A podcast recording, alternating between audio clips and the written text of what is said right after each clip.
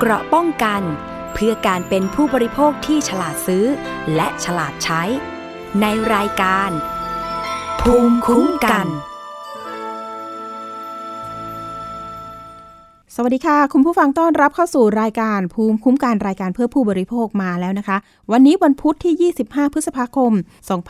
2565 ค่ะ อยู่กับปริมนะคะ ปริมอภิคณาบุราริศนะคะ คุณผู้ฟังสามารถรับฟังแล้วก็ดาวน์โหลดรายการได้ที่ w w w t h a i p b s p o d c a s t com ค่ะ แล้วก็เป็นแอปพลิเคชันไทย PBS Podcast นั่นเอง รวมไปถึงสถานีวิทยุชุมชนที่เชื่อมโยงสัญญาณกันด้วยนะคะ มีหลากหลายสถานีอยู่เป็นเพื่อนกัน แล้วก็วันนี้นะคะมีเรื่องดีๆนะคะ มาฝากเป็นข้อคิดเป็นข้อสังเกตให้กับผู้บริโภคโอ้โหฤดูนี้ไม่พลาดเลยค่ะในเรื่องของการกินผลไม้นะคะ ผลไม้นั่นก็คือทุเรียนนั่นเองนะคะ ใครไม่ชอบทุเรียนหรือเปล่าอ่าไม่เป็นไร ฟังไปด้วยกันไม่ว่าจะเป็นผลไม้อะไรต่างๆ นานาก็ตามตอนนี้นะคะ มีเรื่องเตือนภัยเข้ามา เป็นเรื่องของตาช่างระวังนะคะเรื่องของการโกงตาช่างนั่นเอง ตอนนี้มีเคสตัวอย่างแล้วนะคะ เพราะว่าล่าสุดเลย มีทางเจ้าหน้าที่ตำรวจนะคะบกปคบหรือว่ากองบังคับการปราบปราม การกระทำความผิดเกี่ยวกับการคุ้มครองผู้บริโภค ร่วมมือกันกับทางกรมการค้าภายใน กระทรวงพาณิชย์นะคะเขาไปตรวจสอบได้นะคะว่ามันมีการเอาเปรียบผู้บริโภค เตือนภัยคนกินทุเรียนให้ระวังว่าอย่างนั้น เพราะว่า พบกลุ่มพ่อค้าชาวต่างชาติ เขาบอกว่าโหทำมึนตาใส ใช้ตาช่างเถื่อนนะคะ ขายทุเรียน โกงตาช่างเนี่ยเป็นกิโลกิโลเลย สมมติทุเรียนลูกแค่นี้เอาไปช่างปุ๊บโอ้โห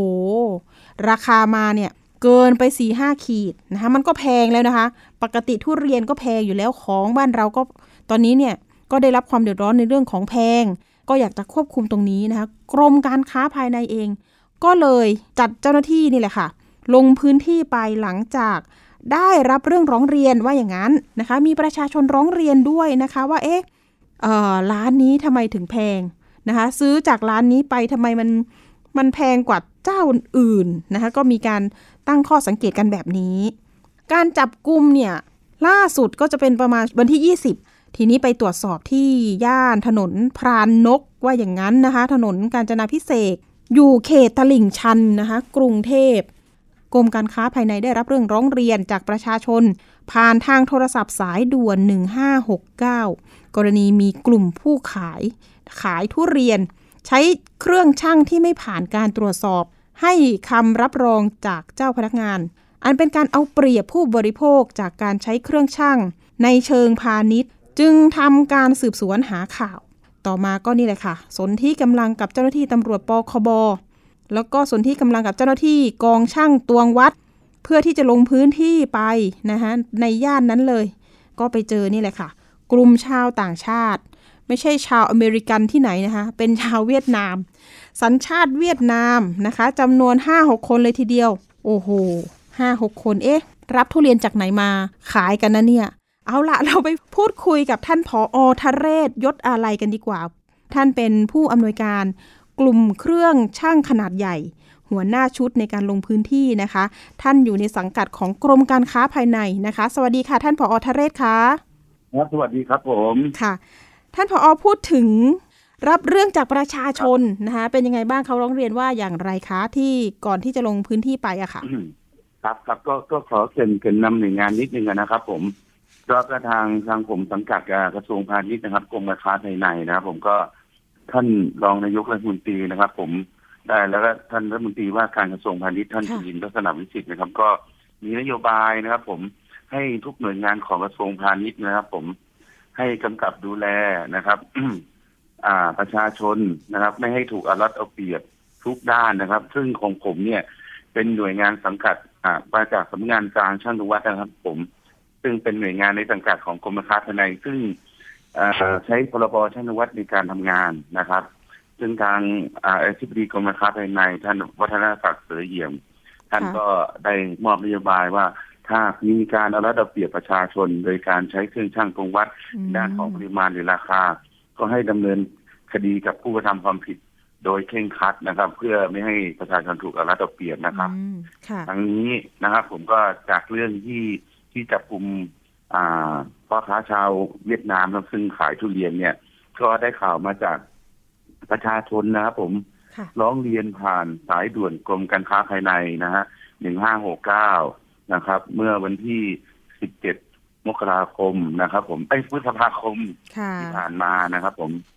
ทางทางอ่าท่านนิดดีก็ได้สั่งการนะครับผมให้ทาง สำนักงานการชันวัดจัดเจ้าหน้าที่ไปตรวจสอบข้อเที่จริงนะครับผมอืมซึ่งผมก็ได้รับมอบหมายจากท่านผอชาตรีอารีวงศ์นัดผู้ในวยการกองชันวัดให้ให้เป็นหัวหน้าชุดในการอ่าตรวจสอบข้อเที่จริงในเรื่องนี้นะครับผม ทางผมก็ทางทีมงานของผมก็ได้ไปทำการทดลองซื้อครับผมอืมอ่าพ่อค้ารถเล่นะครับ ซึ่งอยู่บริเวณริมถนนพานกนะครับผมการเอ่อการเป็นจารถพิเล่เศษนะครับผมซึ่งค่ะ อ่าเป็นรถเล่ครับผมอืมเป็นรถเล่รถกระบะเล่นะครับผมแล้วตาช่างเขามีกี่อ่าซึ่งกี่อันคะผอตาช่างเขาก็อ่ามีหนึ่งอันนะผมที่วางอยู่หน้าร้านอืมนะครับ อยู่บริเวณที่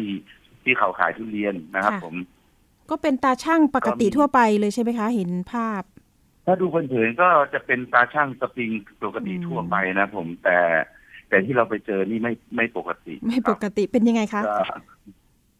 ก็ค่ะก็เอาเอามาย้อนมาที่ว่าเราเป็นทำการทดลองซื้อก่อนล่วงหน้าก่อนนะ ผมค่ะก็ให้เจ้าหน้าที่ลงพื้นที่นะครับผมก็ไปทำการทดลองทดลองซื้อทุเรียนก่อนสามลาย ก็ปรากฏว่าสองลายนะครับ มีพฤติกรรมนะครับ ใช้เครื่องช่างที่ไม่ถูกต้อง ที่ไม่ถูกต้องก็หมายถึงหนึ่งนะครับ อ่า ใช้เครื่องช่างที่มีการดัดแปลงอืมนะครับดัดแปลงยังไง ดัดแปลงอุปกรณ์ภายในทำให้ ทุเรียนนะครับ ที่มีน้ำหนัก สมมติว่ามีน้ำหนักสองกิโลกรัมน้ำหนักที่แท้จริงนะครับ แต่ถ้ามาชั่งกับเครื่องชั่งของพ่อค้าทุเรียนชาวเวียดนามเนี่ย ซึ่งเป็นเครื่องชั่งที่ไม่ถูกต้องนะครับผมชั่งได้ถึงสองโลสี่ขีดอ๋อโกงไปอีกสี่ขีแสดดงว่าเราจ่ายเงินไปสองโลสี่ขีด แต่เราได้น้ำหนักทุเรียนมาเพียงแค่สองกิโลกรัมค่ะ อ่า ถ้ากิโลละร้อยหกสิบเราก็ถูกเอาเปรียบประมาณ สักหกสิบเจ็ดสิบาทแล้วครับ ผมค่ะซึ่งต่อลูกนะฮะอืมซึ่งก็เป็นจำนวนมหาศาลเหมือนกันนะวันหนึ่งก็น่าจะโกงไปประมาณสี่ห้าพันได้โอ้รายนะคได้รับดีเลยซึ่งค่ะ ครับผม ก็หลังจากนั้นนะครับ เราเราก็ เราก็ดูแล้วว่าเขามีพฤติกรรมในการเอารัดเอาเปรียบแน่นอน มีการโกงตาช่างแน่นอนนะครับ ก็ได้ประสานกับทางตำรวจเจ้าที่ตำรวจปคบนะครับผม อ่ากองหนึ่งนะครับผม อ่าก็ ว่าโอเคละเราตกลงกันที่จะไป จะไปตรวจ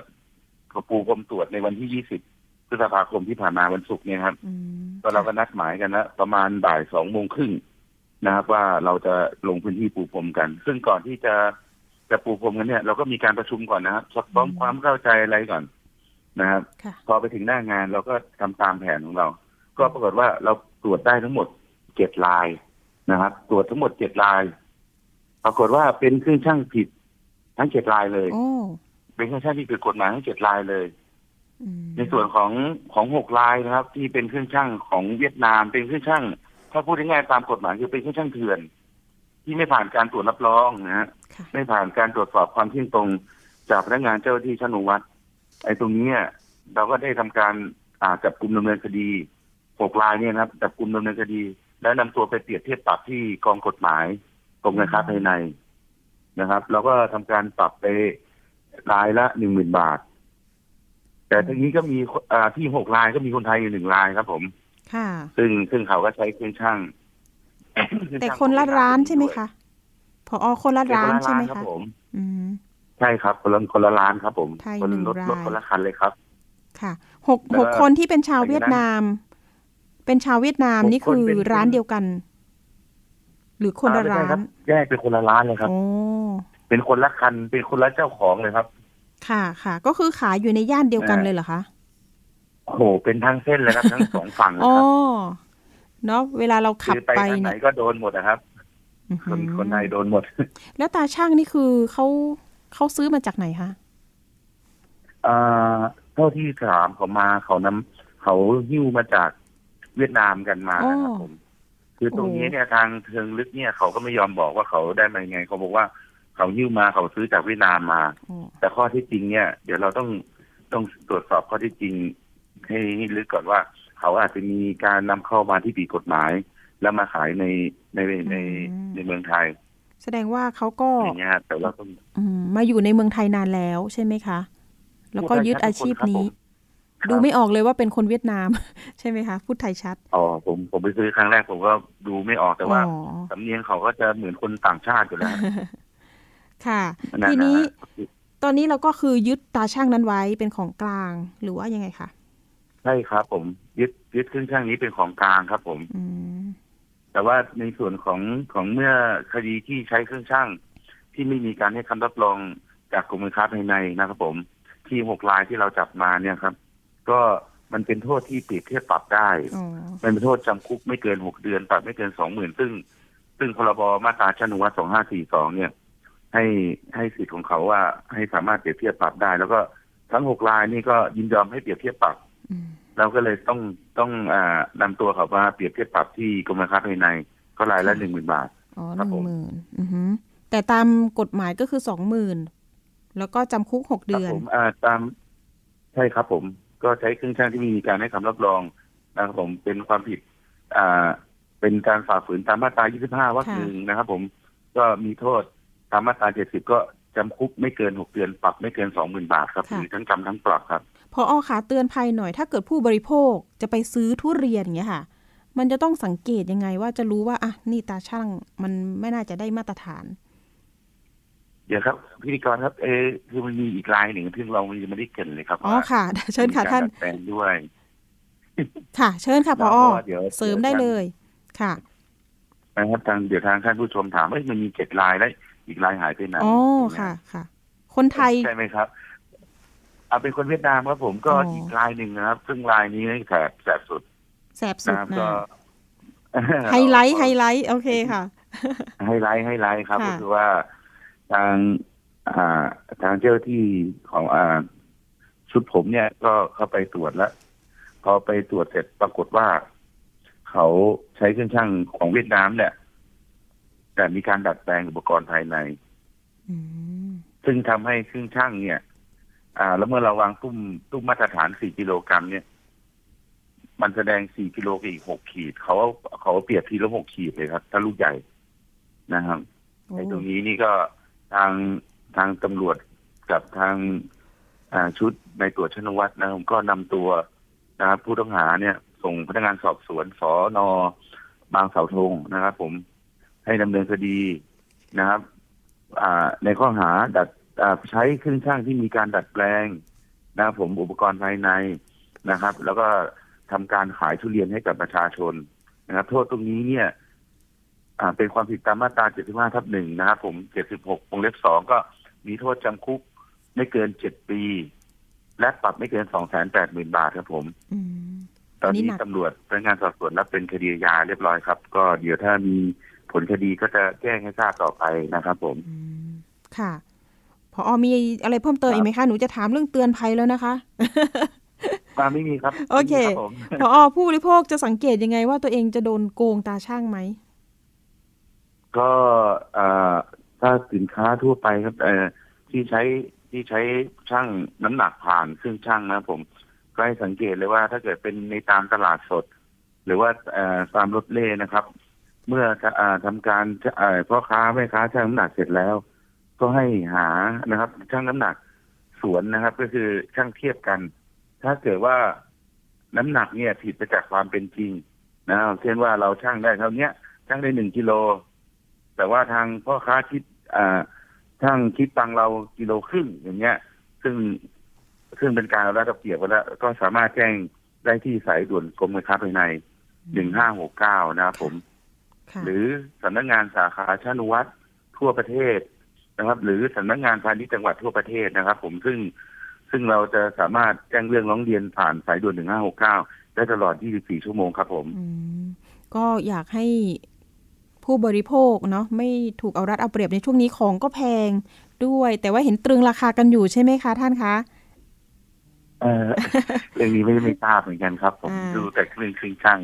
ขอขออนุญาตไม่ตอบครับอ่าผมขอได้โทษวยได้ครับได้ไม่เป็นไรค่ะ วันนี้ขอบคุณผออทะเรศมาก ๆ ที่มาให้ข้อมูลความรู้แล้วก็เป็นช่องทางหนึ่งเนาะของผู้บริโภคที่จะ ประสานไปถ้าเกิดเจอเรื่องแบบนี้นะคะ โทรไปได้สายด่วน 1569 นะคะ กรมการค้าภายใน วันนี้ขอบคุณผออทะเรศยศอาลัยนะคะ ผู้อำนวยการกลุ่มเครื่องช่างขนาดใหญ่กรมการค้าภายใน กระทรวงพาณิชย์มาก ๆ นะคะพอสวัสดีค่ะครับผมครับยินดีครับ ขอบพระคุณครับค่ะสวัสดีค่ะอ่าค่ะ อันนี้ก็เป็นเรื่องของผู้บริโภคที่ต้องสังเกตการดี ๆ ว่า เอ๊ะ ตาช่างเนี่ยเราจะโดนโกงไหม นั่นแปลว่าเงินในกระเป๋าของเรานะคะ อาจจะต้องจ่ายเพิ่มขึ้นอีกนะคะ เรื่องทุรงทุเรียนตอนนี้เนี่ยคนก็ชอบกินมากๆนะคะ เมื่อวานเพิ่งได้รับประทานนะคะ โอ้ตอนนี้ก็มีหลายพันเลยทีเดียว แล้วก็ค่อนข้างราคานะ ค่อนข้างจะแพงอยู่แล้ว แต่ทีนี้เนี่ยถ้าโดนโกงตาช่างอีก มันก็ยิ่งนี่แหละค่ะ เอ๊ะ เงินในกระเป๋าก็มีน้อยนิดใช้อย่างประหยัดนะคะ ก็ไม่อยากให้ถูกเอารัดเอาเปรียบ ตอนนี้เนี่ยถ้าเกิดว่าพูดถึงเรื่องของเจ้าหน้าที่ตำรวจปคบเองนะคะ ก็ลงพื้นที่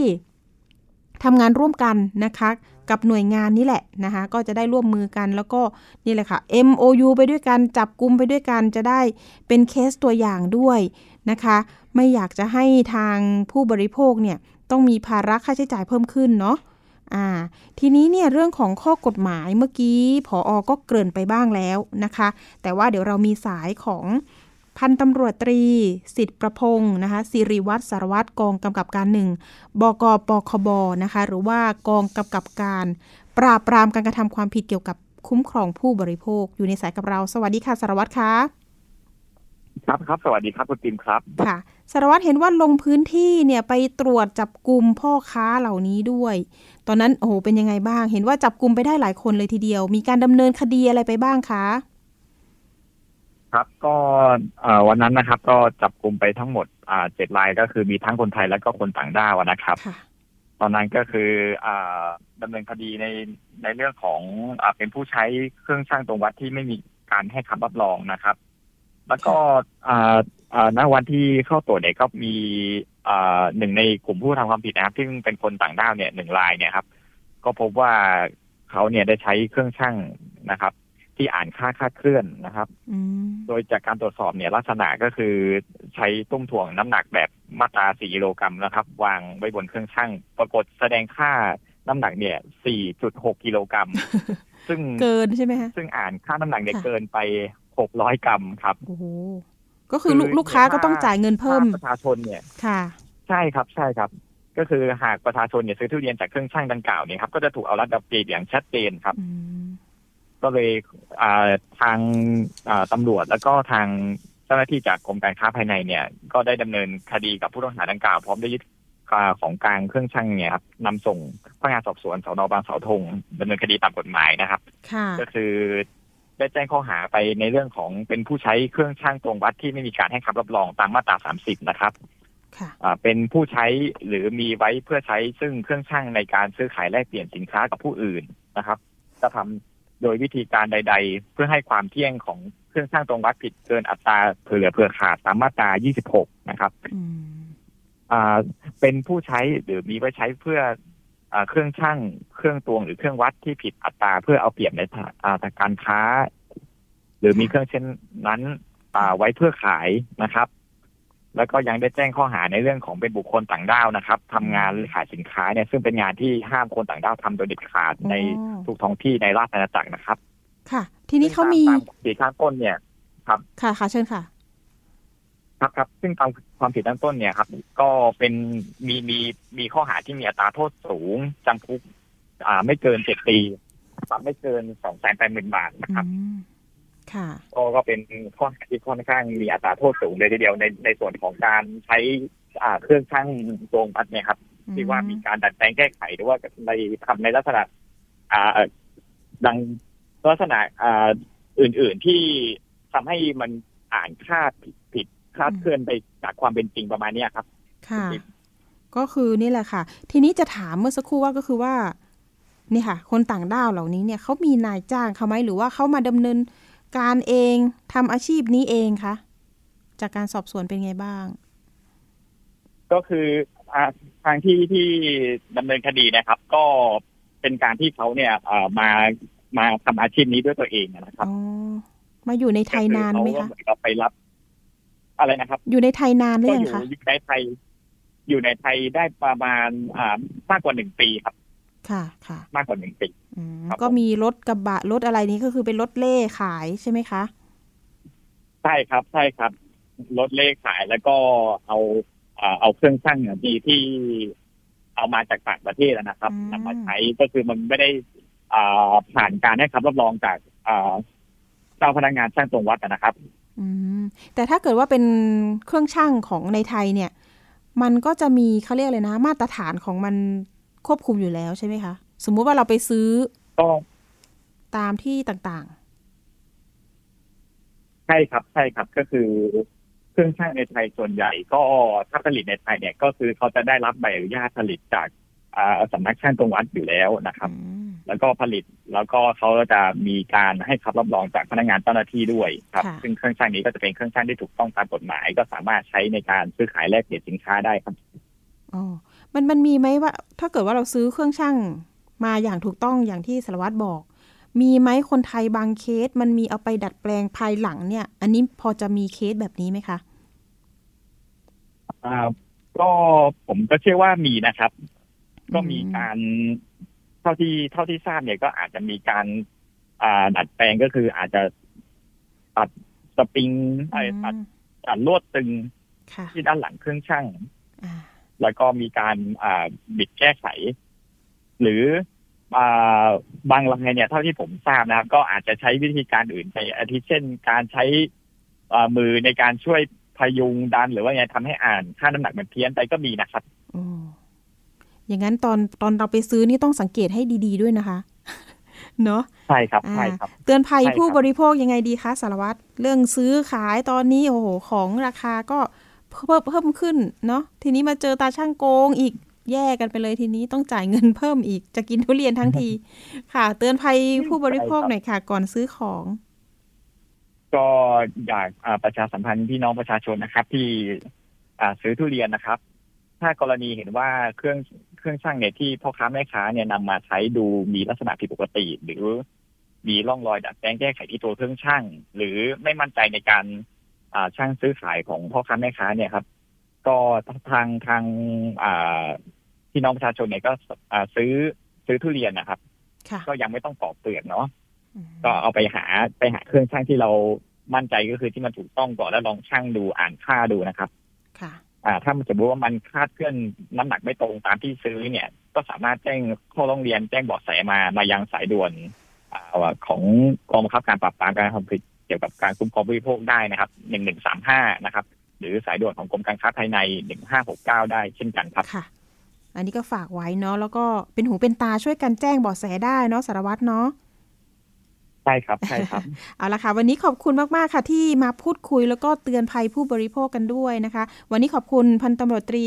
สิทธิประพงศ์นะคะสิริวัฒน์สารวัตรกองกำกับการหนึ่งบกปคบมาก ๆ ค่ะ สวัสดีนะคะ ครับครับขอบคุณครับคุณปิ่นค่ะครับครับ สวัสดีครับค่ะ เอาละค่ะก็ได้ข้อมูลความรู้ไปด้วยนะคะ ตอนนี้ก็อยากให้เป็นหูเป็นตากันนั่นแหละค่ะ ดีมดีมากๆ ช่วยกันแจ้งเบาะแสนะคะ เจ้าหน้าที่ก็จะได้อาจจะลงพื้นที่ไปสุ่มตรวจนะคะ ก็จะเป็นประโยชน์ต่อผู้บริโภคด้วยเช่นกัน เพราะว่าเชื่อว่าน่าจะมีนะคะจุดที่ขายแบบนี้ค่ะโอ้โหทั่วกรุงเทพมันมีอยู่แล้วนะคะ ก็นี่แหละค่ะ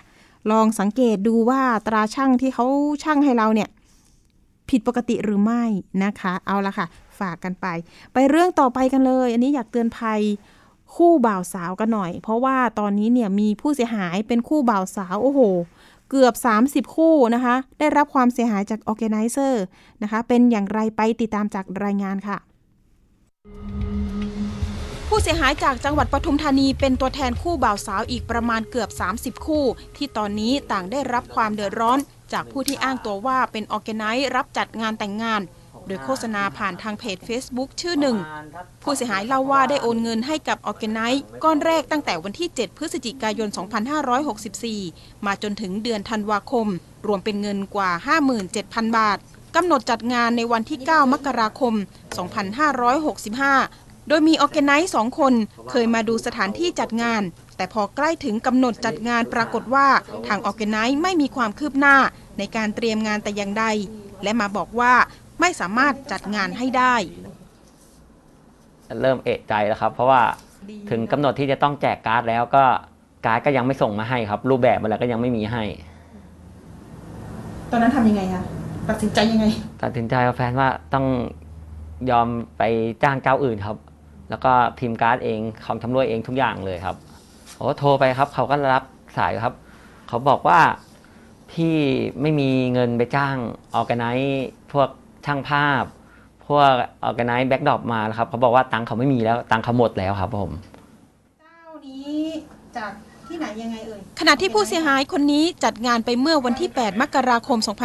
2565 เขาเปิดเผยว่า ตกลงว่าจ้าง organize รายนี้เป็นเงินประมาณ 90,000 บาท จ่ายเงินไปตั้งแต่เมษายน 2564 แต่สิ่งที่ได้รับคือความเสียหาย เพราะ organize เจ้านี้มาบอกเพียงหนึ่งวันก่อนวันงาน โดยอ้างว่าหาซัพพลายเออร์ไม่ได้ และอ้างว่าจะคืนเงินให้ แต่จนถึงปัจจุบันยังไม่ได้รับเงินคืน อีกทั้งทางผู้เสียหายต้องสำรองเงินจ่ายอีก 90,000 บาท เพื่อไปจ้าง organize เจ้าใหม่มาจัดงานแบบเร่งด่วน จนได้จัดงานตามเลิกษ์ที่วางไว้ งานที่สองต้องไปจ้าง organize คนใหม่เนี่ย หมดไปอีกเท่าไหร่ก็ก็เท่ากันเลยครับก็เก้าหมื่นเท่ากันเลย เพราะว่าของผมมันเป็นงานเขาเรียกว่าเป็นงานด่วนเลยครับ เพราะว่าจริงๆแล้วเนี่ย ตัวตัวของ organize เองเขาก็มามาหาผมวันที่เจ็ดนะครับคือเขาต้องเตรียมงานก่อนวันหนึ่งเขาก็แจ้งผมตรงๆเลยว่า เขาไม่สามารถจัดงานได้ ใช่คืองานผมจัดวันที่แปดใช่ไหมเขาวันที่เจ็ดเนี่ย ก็คือเราตกลงกันว่าจะมาดูทางเออจะมาเตรียมงานอะไรเงี้ยครับนัดเวลากัน เขาก็มาตามเวลานั่นแหละครับ แต่ว่าเขาก็บอกว่าเขาจัดให้ไม่ได้ เพราะว่าพวกซัพพลายเออร์ของเขาไม่มีใครทำงานให้เขาเลยอะไรเงี้ยมันเกิดจากเขาไม่ยอมจ่ายตังค์ให้กับซัพพลายเออร์ครับ นอกจากนี้ยังมีผู้เสียหายจากจังหวัดสมุทรสาครเปิดเผยว่าประมาณเดือนเมษายน 2564 ไปเจอร้านนี้ผ่านทางเพจ Facebook จัดโปรโมชั่นที่น่าสนใจจึงตกลงว่าจ้างและโอนเงินมัดจำไปกว่า 27,000 บาท จากนั้นออแกไนซ์มีการเดินทางมาที่บ้านเพื่อดูสถานที่จริง ตอนแรกกำหนดจัดงานในเดือนพฤศจิกายน 2564 แต่ด้วยสถานการณ์โควิด -19 จึงเลื่อนไปจัดงานในวันที่ 6 มีนาคม 2565 แต่พอใกล้ถึงกำหนดแจกการ์ด ก็ไม่ได้รับการติดต่อจาก organizeซึ่งเราดูท่าทีของเจ้าเจ้าแรกก่อนว่าเขาจะมาให้เราไหม ซึ่งประมาณอาทิตย์หนึ่งไปแล้ว จะถึงงานอีกอาทิตย์เดียวก็ไม่มีการติดต่อมาหาเราใด ๆ เลย ค่ะ แล้วการ์ดแค่อาทิตย์เดียวถ้าจะทำการ์ดมาให้ก็น่าจะไม่ทันแล้วเอาจริงๆเลยค่ะ ตอนแรกร้องไห้เครียดนอนไม่หลับเลยอะค่ะ ค่ะ แล้วทีนี้ก็เลยลองคุยกันในไลน์กลุ่มว่า เอ๊ะเราจะทำยังไงดีเนี่ยค่ะ ก็เลยลองคุยกันก็ เพราะว่าก็ตกค่อนข้างที่จะตกใจเพราะผู้เสียหายก็ค่อนข้างเยอะปัญหาดังกล่าวคู่บ่าวสาวเกือบ 30 คู่ได้เข้าแจ้งความตามท้องที่หลายจังหวัด โดยเจ้าหน้าที่ตำรวจบางพื้นที่ ตั้งข้อหาเป็นคดีช่อโกง และบางพื้นที่มองว่าเป็นคดีแพ่ง และมีผู้เสียหายบางราย ฟ้องร้องผ่านทางออนไลน์ มีการไกล่เกลี่ยเพื่อชดใช้หนี้แต่สิ่งสำคัญของปัญหานี้ผู้เสียหายต้องการออกมาสะท้อนว่า อยากให้ออแกไนซ์รายนี้ ออกมาชี้แจงข้อเท็จจริง และรับผิดชอบในสิ่งที่เกิดขึ้น เพราะต่างตั้งความหวังกับงานที่ครั้งหนึ่งเป็นงานสำคัญของการเริ่มต้นชีวิตคู่ แต่กลับได้รับความเสียหายเป็นวงกว้าง และไม่อยากให้เกิดขึ้นกับใครอีกค่ะวันนี้เราก็ได้นำเสนอไปนะคะ มีทางหน่วยงานนะคะสคบแล้วก็รวมไปถึงสภาทนายความมานั่งพูดคุยกันด้วย รวมถึงผู้เสียหายนะคะ โอ้โหมาจากจังหวัดราชบุรีกันเลยนะน้อง ท้องแก่แล้วด้วยนะคะ แต่ก็มาเป็นปากเสียงให้กับผู้เสียหายอีกหลาย ๆ คู่นะคะ เดี๋ยวเรามีสายของน้องก้อยนะคะ อยู่ในสายกับเรามาบอกเล่าแล้วก็เตือนภัยกันค่ะ น้องก้อยสวัสดีค่ะ สวัสดีค่ะ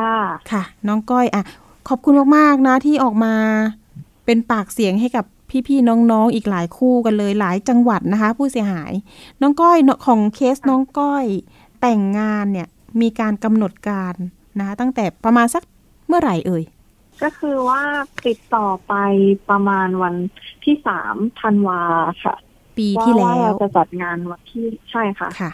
ปีหกสี่แล้วก็จะจัดงานวันที่เก้ามกราปีหกห้าอือหือซึ่งค่ะเก้าแล้วก็มกราพี่คุยไปดู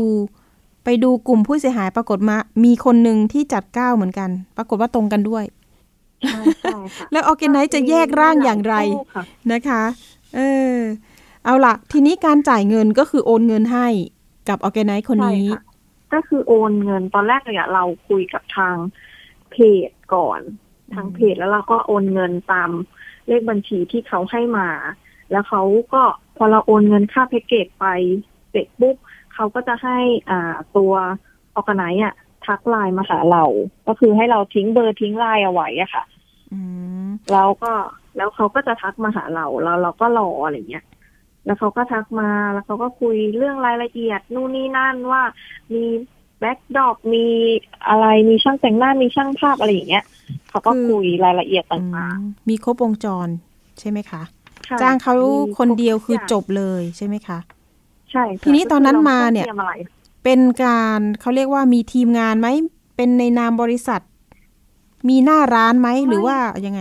ก็คือมีเขากับ แฟนเขามามาดูอืมสถานที่สองคน ไปที่ไหนเอ่ย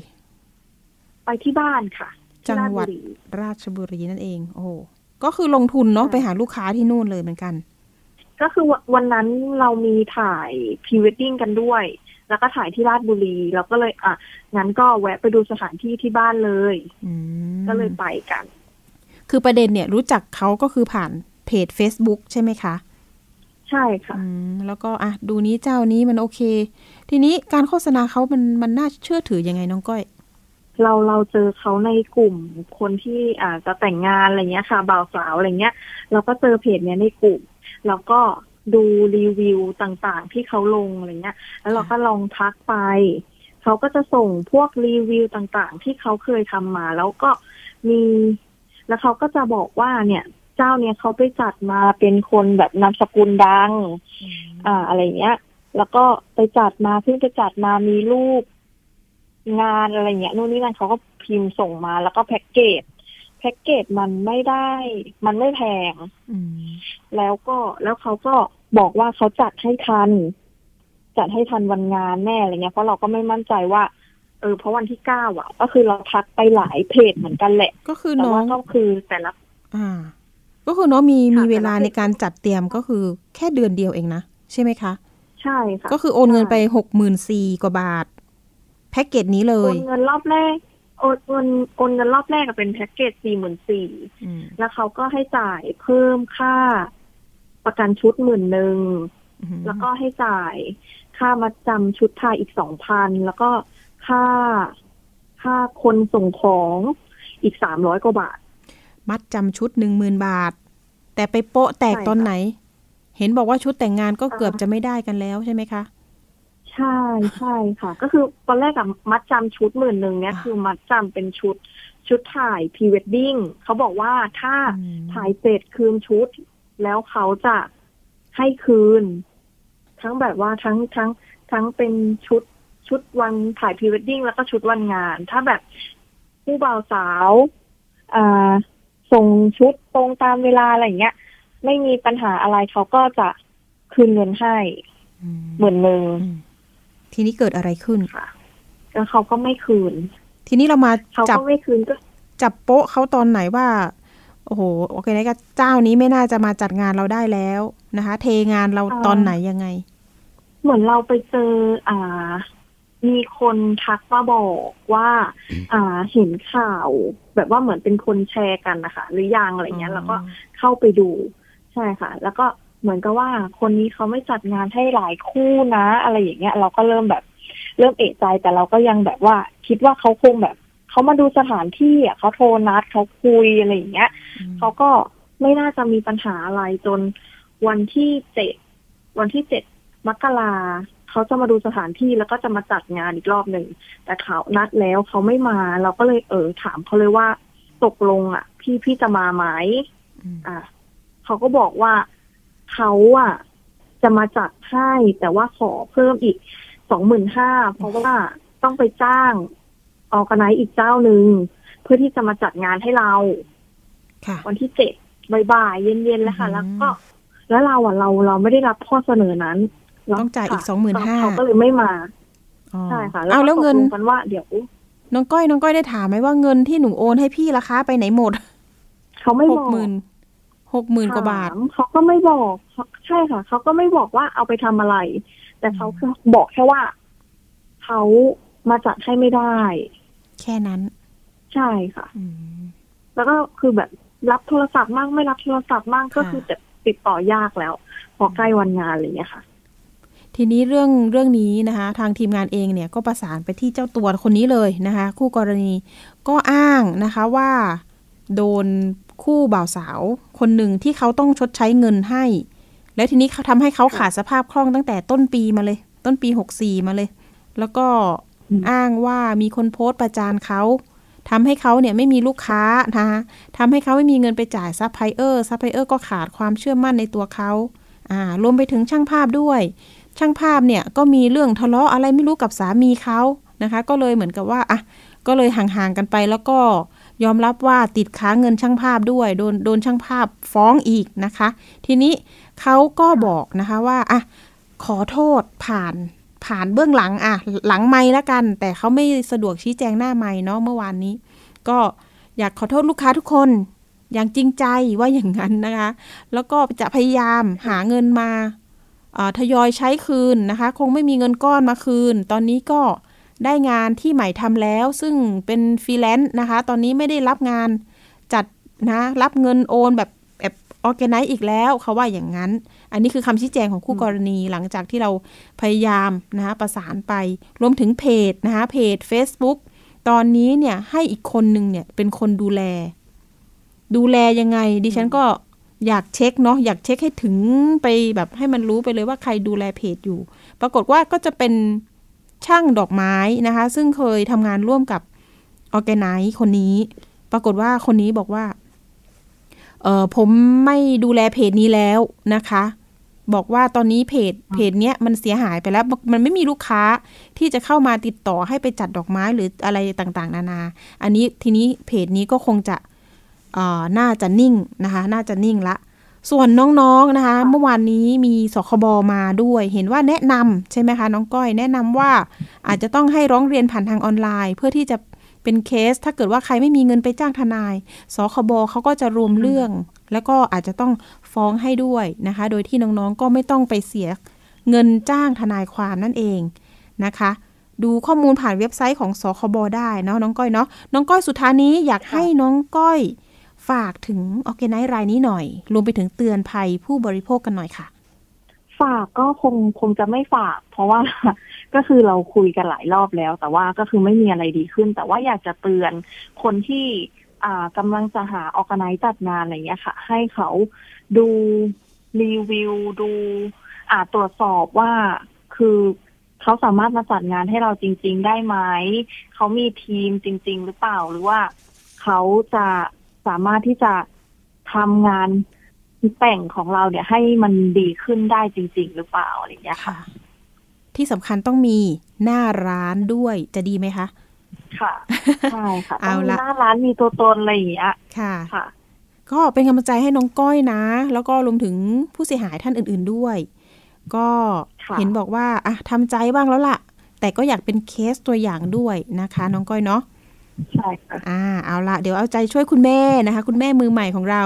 น้องก้อยให้ได้เงินคืนนะคะ เดี๋ยวยังไงพี่ปริมเป็นสื่อกลางให้ต่อนะคะ เอาละวันนี้ขอบคุณน้องก้อยค่ะ ที่มาเตือนภัยกันค่ะค่ะ สวัสดีสค่ะวัสดีค่ะน้องก้อยนะคะ จะเป็นคุณแม่มือใหม่แล้วนะคะ เดือนหน้าเนาะจะคลอดแล้วค่ะ นี่แหละค่ะเขาก็ยังไม่ได้เงินนะ ตอนนี้รอเงินค่าคลอดจากคุณออแกไนท่านนี้อยู่นะคะ ยังไงก็เห็นใจเขาหน่อยนะคะ อ่า ถ้าเกิดว่าไม่ได้เป็นเขาเรียกอะไรนะ มีหลายคนบอกว่า เอ๊ะ พี่ไม่ใช่มิจฉาชีพ พี่ออกมาชี้แจงดีกว่า คือตอนนี้เขาไม่มั่นใจคุณแล้วนะคะ ก็เนี่ยแหละค่ะ ถูกกล่าวหาไป อันนี้ดิฉันอย่ามาโทษดิฉันนะคะ ดิฉันให้โอกาสคุณในการชี้แจงแล้วนะคะ ผู้เสียหายเยอะแยะขนาดนี้ ความเสียหายเป็นล้าน ไปช่วงต่อไปกันเลย คิดก่อนเชื่อกับ ดร แก้วกังสดานอัมภัย นักพิษวิทยาและคุณชนาทิพย์ไพรพงศ์วันนี้เสนอตอน งานวิจัยเกี่ยวกับอโรมาเทอราพีหรือสุคนทบำบัดมีประโยชน์หรือไม่ไปติดตามกันค่ะ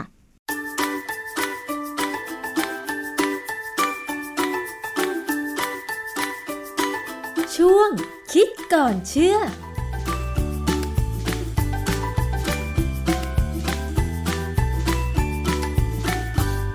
พบกันในช่วงคิดก่อนเชื่อกับดรแก้วกังสดานนภัยนักพิษวิทยากับดิฉันชนาทิพไพรพงศ์ค่ะ วันนี้เรามาฟังเกี่ยวกับเรื่องของอารมาเทอราปีหรือสุคนทบำบัดค่ะ เชื่อว่าคุณผู้หญิงหลาย ๆ คนนะคะ อาจจะเคยไปใช้บริการนวดอารมาเทอราปีซึ่งมันไม่ใช่แค่นวดอย่างเดียวนะคะ แต่ว่ามันจะมีการใช้กลิ่น กลิ่นของน้ำมันหอมระเหยมาช่วยในการนวด ซึ่งกลิ่นนั้นเนี่ยอาจจะผสมในน้ำมันนวดหรือหยด พวกน้ำมันหอมระเหยเนี่ยค่ะ ลงไปในน้ำอุ่น เพื่อให้กลิ่นมันระเหยขึ้นมาทำให้เรารู้สึกว่าได้พักผ่อนผ่อนคลาย หายเมื่อยใช่ไหมคะ แต่ทีนี้คุณผู้ฟังคะ มันมีหน่วยงานทางการแพทย์ทางเลือกของสหรัฐอเมริกาค่ะ เขาเปิดเผยงานวิจัยเกี่ยวกับการใช้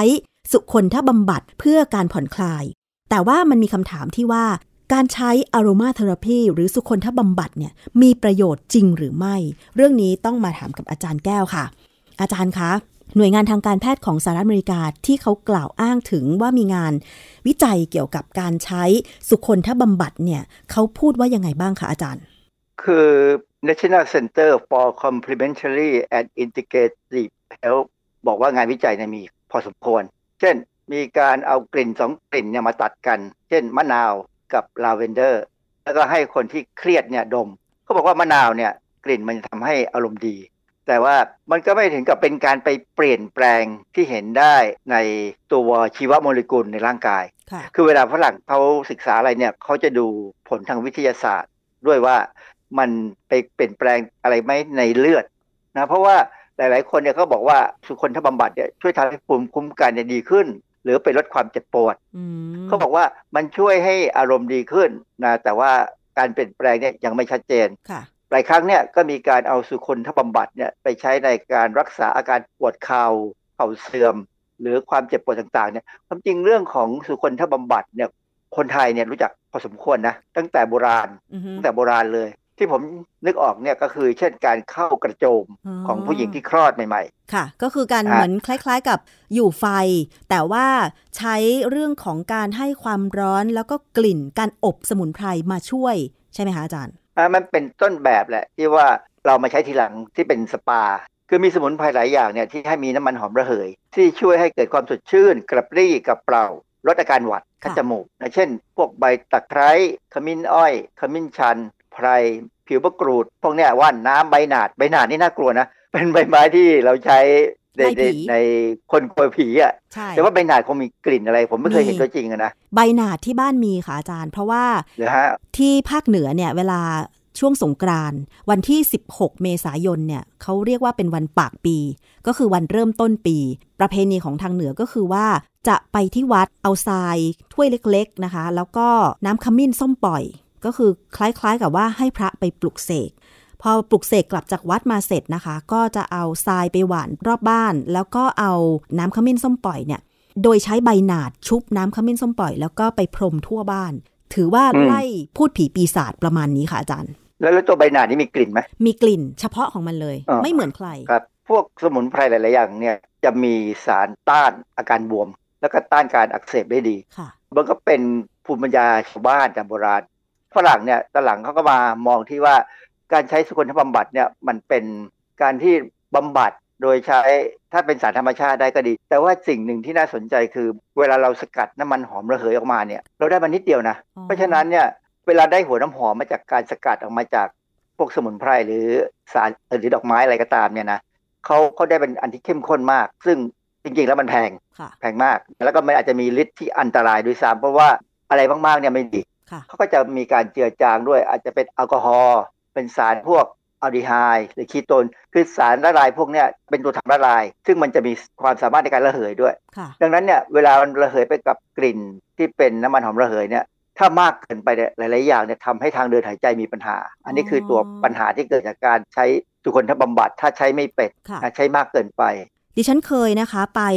นวดอ r รมาเทอราปีนี่แหละ เขาก็จะมี 2 แบบค่ะอาจารย์ ตอนที่เราแช่เท้าเนี่ยเขาก็จะเอาน้ำมันหอมระเหย หยดลงไปในน้ำอุ่นให้เราแช่เท้านะคะ อันนี้ประเภทหนึ่ง แต่ว่าตอนที่เรานวดเนี่ยเขาก็จะใช้น้ำมันที่มีกลิ่นที่เราชอบ หรือมีกลิ่นที่เขาแนะนำมา เช่น กลิ่นลาเวนเดอร์ กลิ่นมิ้นท์กลิ่นมะกรูด หรือกลิ่นดอกไม้ต่างๆอย่างเงี้ยค่ะอาจารย์ ตัวน้ำมันหอมระเหยที่ใช้หยดในน้ำอุ่นกับ ที่ผสมในน้ำมันนวดตัวเนี่ย มันคือตัวเดียวกันไหม อันนี้ไม่แน่ใจนะฮะเพราะว่าผมไม่ได้ศึกษาเรื่องนี้โดยตรงนะไม่กล้าพูดแต่ว่าที่สำคัญคือ เวลาเขานวดเนี่ยท่านนวดเพื่อผ่อนคลายหรือนวดเพื่อแก้ปัญหาอาการปวดเนี่ยค่ะเขาอาจจะต้องใส่ยาตัวอื่นลงไปด้วย เพื่อให้มันทำงานค่ะคือนวดจนมันซึมเข้าไปถึงกล้ามเนื้อที่มีปัญหาค่ะปกติเนี่ยปัญหาของกล้ามเนื้อก็คือการที่ใช้แรงมากเกินไปนะกล้ามเนื้อทำงานมากเกินไปออกซิเจนไม่พอพอออกซิเจนไม่พอเนี่ยมันก็เกิด การทำงานของเซลล์เนี่ยจะมีการสร้างกรดแลคติกออกมา ซึ่งทำให้เจ็บค่ะความเป็นกรดเนี่ยทำให้เราเจ็บ ดังนั้นเนี่ยพอเข้านวดเนี่ยมันก็จะเพิ่มการไหลเวียนของโลหิตทำให้เลือดวิ่งไปมากก็ออกซิเจนไปได้เยอะค่ะก็มีการทำลายกรดแลคติกทิ้งไป ก็หายเจ็บ ในแง่ของงานวิจัยเนี่ยมีงานวิจัยพอสมควรนะ เช่น งานวิจัยในวารสาร British Association of Critical Care Nurses ปี 2015 มีบทการวิจัยอันหนึ่งเขาพูดนั่นแปลเป็นภาษาไทยได้ว่า ผลของน้ำมันหอมระเหยต่อคุณภาพการนอนหลับ และความวิตกกังวลของผู้ป่วย คือเขาไปดูผู้ป่วยที่เป็นโรคหลอดเลือดหัวใจในโรงพยาบาล พวกนี้อยู่ใน ICU คือโรคหลอดเลือดหัวใจเนี่ยเป็นโรคที่ทำให้หัวใจวายทำให้ตายเยอะนะค่อนข้างสูง เพราะฉะนั้นคนที่ป่วยเป็นโรคเนี่ยส่วนใหญ่เข้า ICU แล้วจะเป็นคนจะขี้กังวล เพราะฉะนั้นเนี่ยพวกนี้จะนอนไม่ค่อยหลับ ปรากฏว่าเขาก็ใช้ผู้ป่วย 60 ราย แล้วก็ให้ดมน้ำมันหอมระเหยจากลาเวนเดอร์กลิ่นดอกลาเวนเดอร์เนี่ยเราอาจจะเคยได้กลิ่นรู้จักนะจากรู้จักเครื่องค่ะสำอางหลายอย่างจากสบู่แชมพูเนี่ยนะค่ะเขาให้ดมตอนช่วง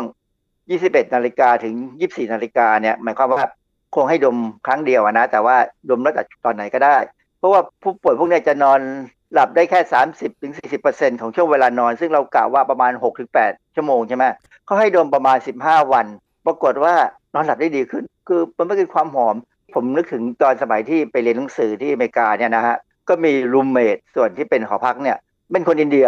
นึกภาพออกไหมว่าพวกที่ชอบจุดธูปหอมอะรบกวนเราพอสมควรแต่บังเอิญเนี่ยห้องพักเนี่ยเขาประตูเป็นเหล็ก แล้วค่อนข้างซีลดี ก็ไม่เหม็นมากเพราะทนไหวก็หลับได้นะฮะก็แสดงว่างานวิจัยนี้ก็บ่งชี้ว่าน้ำมันหอมระเหยลาเวนเดอร์ ก็คือทำให้การนอนหลับดีขึ้นเหรอคะอาจารย์ อันนี้ใช่เขาพูดประมาณนั้นนะ อันนี้ก็มีงานของคนไทยเลย เป็นงานของอาจารย์มหาวิทยาลัยแห่งหนึ่งนะตีพิมพ์ในวารสารชื่อ Molecules ปี 2021 ตัวชื่องานวิจัยเนี่ยแปลง่ายๆว่า ผลของกลิ่นน้ำมันตะไคร้ต้น และน้ำมันหอมระเหยจากกระเทียม ต่อคลื่นสมองและอารมณ์ตะไคร้ต้นเนี่ยรู้จักไหมเป็นไง ไม่รู้จักมันไม่เหมือนตะไคร้ที่เรานำมาทำอาหารเหรอคะอาจารย์ คนละเรื่องเป็นไม้สูง 10 เมตร มีลักษณะใบเดียวเป็นเรียงสลับกันอะไรเงี้ย เขาบอกขยี้ดมแล้วจะมีกลิ่นเหมือนต้นตะไคร้บ้านเขาบอกว่าน้ำมันจากตะไคร้ต้นเนี่ยมีผลในการกดประสาท เป็นการลดระดับพลังงานคลื่นอัลฟาและเบต้าแล้วก็มีการเปลี่ยนแปลงคลื่นบางอย่างเกิดที่สมองเขาบอกคือเขามีการวัดคนที่ทำวิจัยเนี่ยเป็นพยาบาลกับแพทย์นะฮะคลื่นอัลฟาของการนอนหลับเนี่ยเป็นคลื่นที่ทำให้คนรู้สึกสงบและผ่อนคลาย ความจริงคนจะยังไม่หลับนะคลื่นนี้จะขึ้นมาค่ะมันจะทำให้สภาพสมองเนี่ย มีสมาธิในการรับรู้ เรียนรู้และจดจำได้ดี เพราะฉะนั้นช่วงที่เราสมมติต้องการทำสมาธิดีๆเนี่ยเพื่อจะอ่านหนังสือสอบเนี่ยผมเข้าใจว่าน้ำมันหอมระเหยเนี่ยอาจจะทำให้เราสมาธิดีนะอ๋อแต่ว่างานวิจัยนี่เขาใช้น้ำมันกระเทียมนะกลิ่นมันไม่เหมือนกระเทียมใช่ไหมอาจารย์อืมผมไม่แน่ใจอะเวลาเราไปซื้อขนมปังกระเทียมอะนะค่ะก็ใช้น้ำมันกระเทียมมันกลิ่นมันก็กระเทียมอะก็เหม็แต่นว่ากระเทียมอะสิอาจารย์ ผมก็ไม่รู้ทำไมงานวิจัยเขาบอกว่าน้ำมันกระเทียมเนี่ยดีอ๋อเหรอแต่ว่าความเข้มข้นต้องต่ำๆนะ แต่ถ้ามันสูงเนี่ยมันจะทำให้กล่อมประสาทไปเลยหมายความว่าคงจะทำให้หลับมั้งอ๋อเหรอ เพราะฉะนั้นก็คือแกะกระเทียมออกมาแล้วก็ทุบแล้วก็เอาน้ำมันของกระเทียมนั้นไปสูดดมได้เหรออาจารย์ลองดมดูวางไว้ข้างหมอนดูสิจะหลับไหมค่ะ ผมไม่ค่อยแน่ใจเลย แต่ว่าเราเรามีประสบการณ์เนี่ยเวลาเป็นหวัดเนี่ยแม่ก็จะเอาหอมหอมแดงเนี่ยอันนี้หอมแดงมาทุบเออหอมแดงเนี่ยทุบระหว่างก็จะมีกลิ่นน้ำมันหอมระเหยนั่นระเหยออกมาดิฉันก็จะทำทำให้นะเราโล่งจมูก เหม็นนะอาจารย์เออมันทำให้เราโล่งจมูกนะผมว่าดีกว่ายูคาลิปตัสคือยูคาลิปตัสเนี่ยน้ำมันเนี่ยหอมนะใช่หอม แต่ว่าถ้าใช้ยูคาลิปตัสดมมากเกินไปเนี่ยก็ปัญหากระทางเดินหายใจนะฮะมันเป็นงานวิจัยอยู่ ก็มีบางงานวิจัยเนี่ยที่เขาใช้น้ำมันหอมระเหยเนี่ยช่วยผู้หญิงที่ตั้งท้อง เป็นบทความในวารสาร Journal of Perinatal and Neonatal Nursing ปี 2010 งานวิจัยเรื่องการใช้สุคนทบำบัดเพื่อสุขภาพสตรี คือผู้หญิงที่จะเข้าไปห้องคลอดเนี่ยเขาให้ดม หรือว่าบางครั้งเนี่ยคลอดแล้วเนี่ยเขาก็ให้ดมเพื่อบรรเทาอาการปวดหลังหรือเสร็จท้องค่ะนะคือหลังคลอดที่ผู้หญิงก็จะเมื่อย เพราะฉะนั้นน้ำมันหอมระเหยเนี่ยจะช่วยได้ เพราะฉะนั้นเนี่ยสรุปแล้วเนี่ยทุกคนถ้าบำบัดเนี่ยถ้าใช้เป็นเนี่ยจะมีประโยชน์นะมีประโยชน์มาก แต่ที่น่ากังวลคือ น้ำมันหอมระเหยบางอย่างเนี่ยเป็นสารสังเคราะห์เขาไม่ได้ใช้ของจริงเขารู้เนี่ยว่าในน้ำมันหอมระเหยธรรมชาติมีอะไรบ้างเขาก็สังเคราะห์เฉพาะตัวนั้นตัวที่สำคัญนั่นออกมา คือเข้าใจว่าน้ำมันหอมระเหยที่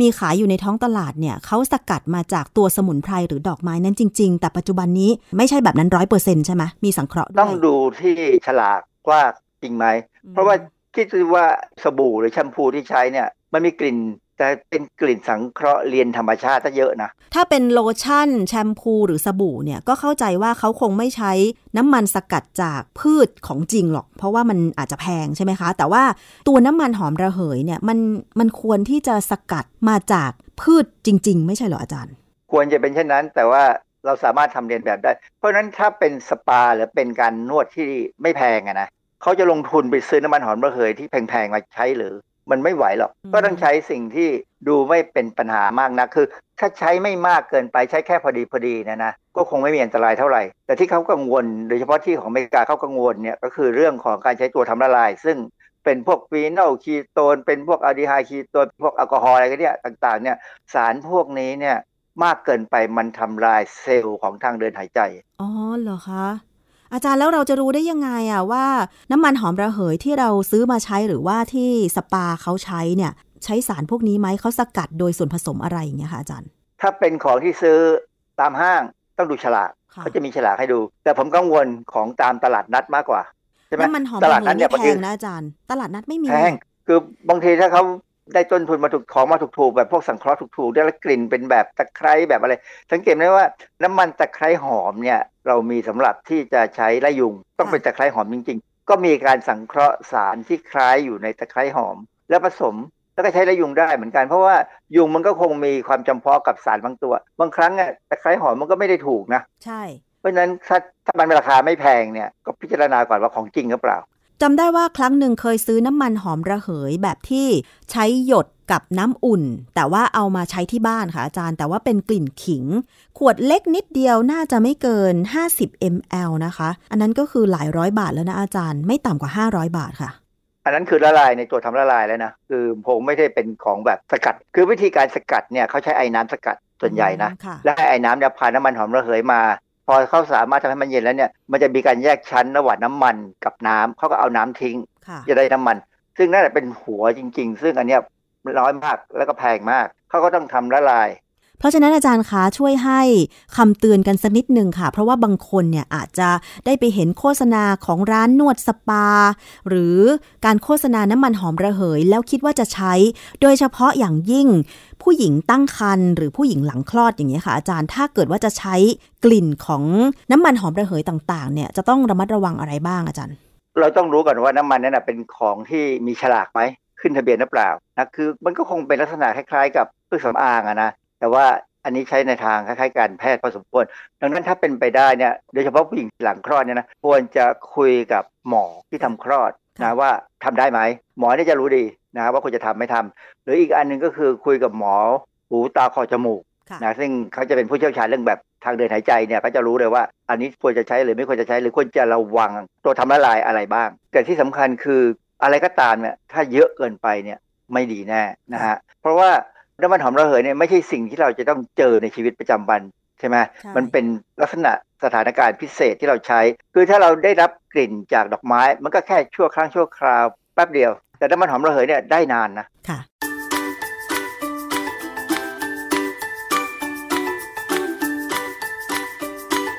ช่วงคิดก่อนเชื่อ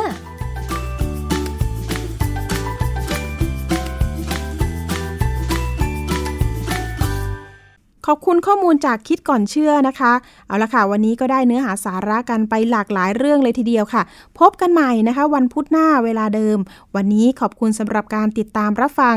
สวัสดีค่ะ ติดตามรายการได้ที่ www.thaipbspodcast.com แอปพลิเคชัน Thai PBS Podcast หรือฟังผ่านแอปพลิเคชัน Podcast ของ iOS Google Podcast Android Podbean SoundCloud และ Spotify ติดตามความเคลื่อนไหวของรายการและแสดงความคิดเห็น โดยกดถูกใจที่ facebook.com/thaipbspodcast